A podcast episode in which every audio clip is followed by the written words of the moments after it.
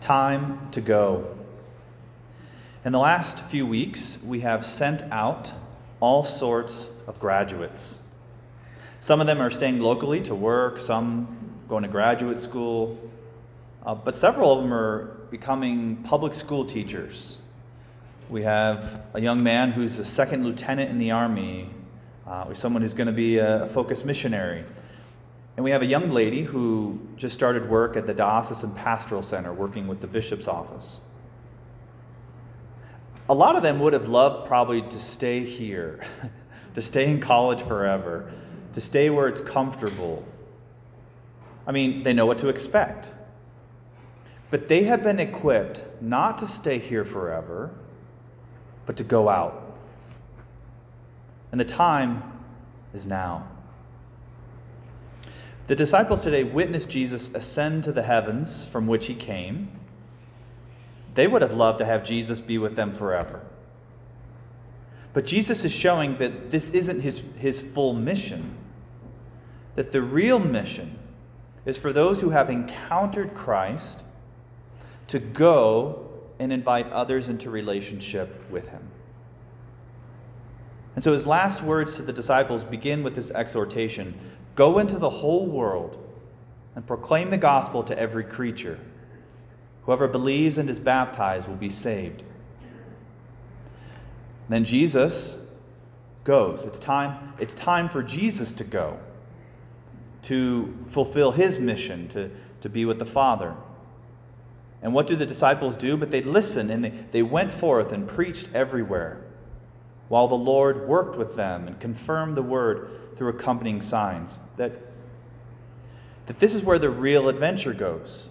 And, and they don't go alone, as we will hear next week at Pentecost, that the Lord is with them. The, the Lord is always with us. But in this, in this new stage, this is where they're really invited to grow. It's kind of like teachers. So I learned from the teachers here that to teach is to learn twice. And you could say that to share the gospel is to learn thrice. that you really learn so much more. You really grow so much more when you begin to share not just knowledge, but a person, to share salvation in the Lord of life. It, it actually invites us into a greater unity with the Lord, that, that Jesus, who, who is sent to us, that as we are sent out with him, that, that sometimes it does involve suffering and misunderstanding. But other times, it, it's incredible. You, it's the gospel. It's like the, the young man that spoke to me a couple weeks ago and said, Father, we've known each other for eight years, and now I want to become Catholic. That, that's been a journey, and yet that that moment of him wanting to come and receive the sacraments, it's like that was worth the struggle. For, for this young man to, to know eternal life in Christ and his body, the church, that, that's priceless. Don't we say that? Like, if, it, if just one person responds, it's all worth it. We say that, but do we believe it? Are we willing to, to do that? Are we willing to be that person for another person. That's what really matters.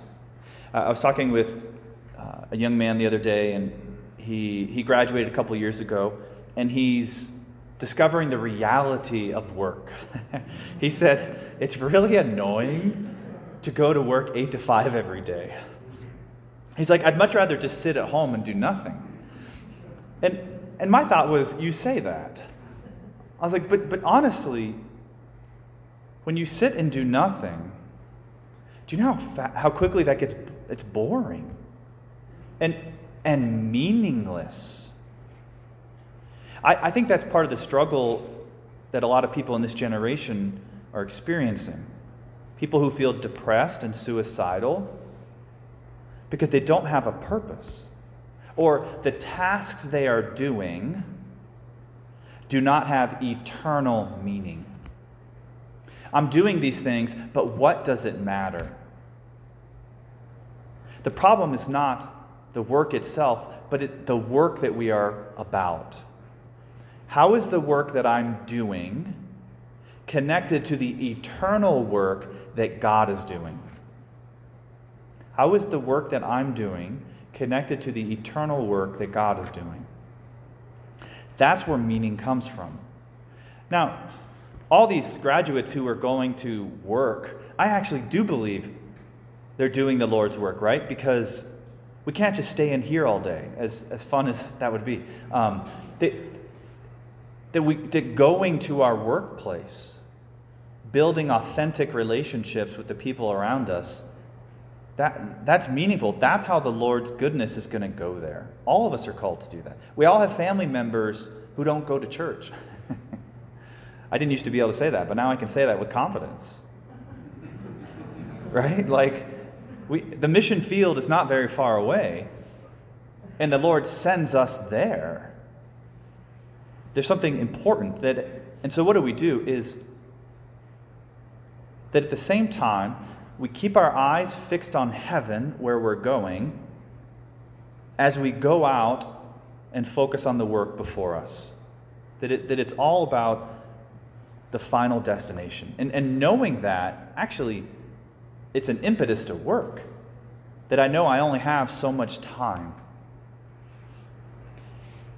I, yesterday, I celebrated a wedding for a, a local couple, and they both come from Catholic families and uh, parents and all this stuff, and, and it's beautiful. But there's no substitute for now in their lives. They've learned so much, but now they are invited to live it themselves. You can hear all about marriage, but that's no substitute for actually going and living married life. And it was beautiful in their ceremony, they asked me to do this, that before they did their vows, they brought forth a cross. Uh, some of the padrinos brought forth, and so I blessed it. And then they, they held the cross first as they held each other's hands and expressed their vows. And it's beautiful because they were recognizing that their first mission is to love the Lord. And the Lord will teach them how to love each other. That in the Lord, they will truly be able to love each other, to serve each other, and live that mission that they've been called to. That, it, that marriage is not just about this other person, but it's about this other person in the light of heaven and so, whether it's marriage or graduation or whatever, stepping out is it's scary. Um, it's scary to think about doing it ourselves, but the reality is we are never alone. And that as we go, we are actually sent. It's not just me trying to find something to do. It's, Lord, I give you permission to move me where you want me. My, my last illustration. Uh, one of the ways that I've been moved where I think the Lord wants me, where I don't want to be, is with TikTok. Um, we, we actually want, uh, the team, we have a fantastic team that does that here at the Newman Center. Our latest video is going viral, and, and one of the reasons it goes viral is because people put up really mean and insulting comments. the college students, you know what I'm talking about. You know, that's, that's what makes it popular. It's because it draws all this hate. But at the same time, you're trying to do something good and be present. And uh, different people have like interviewed me and stuff, and they're like, "Why are you doing this?" And it's like, "You don't need to do this." It's like, "No, I don't need to do this."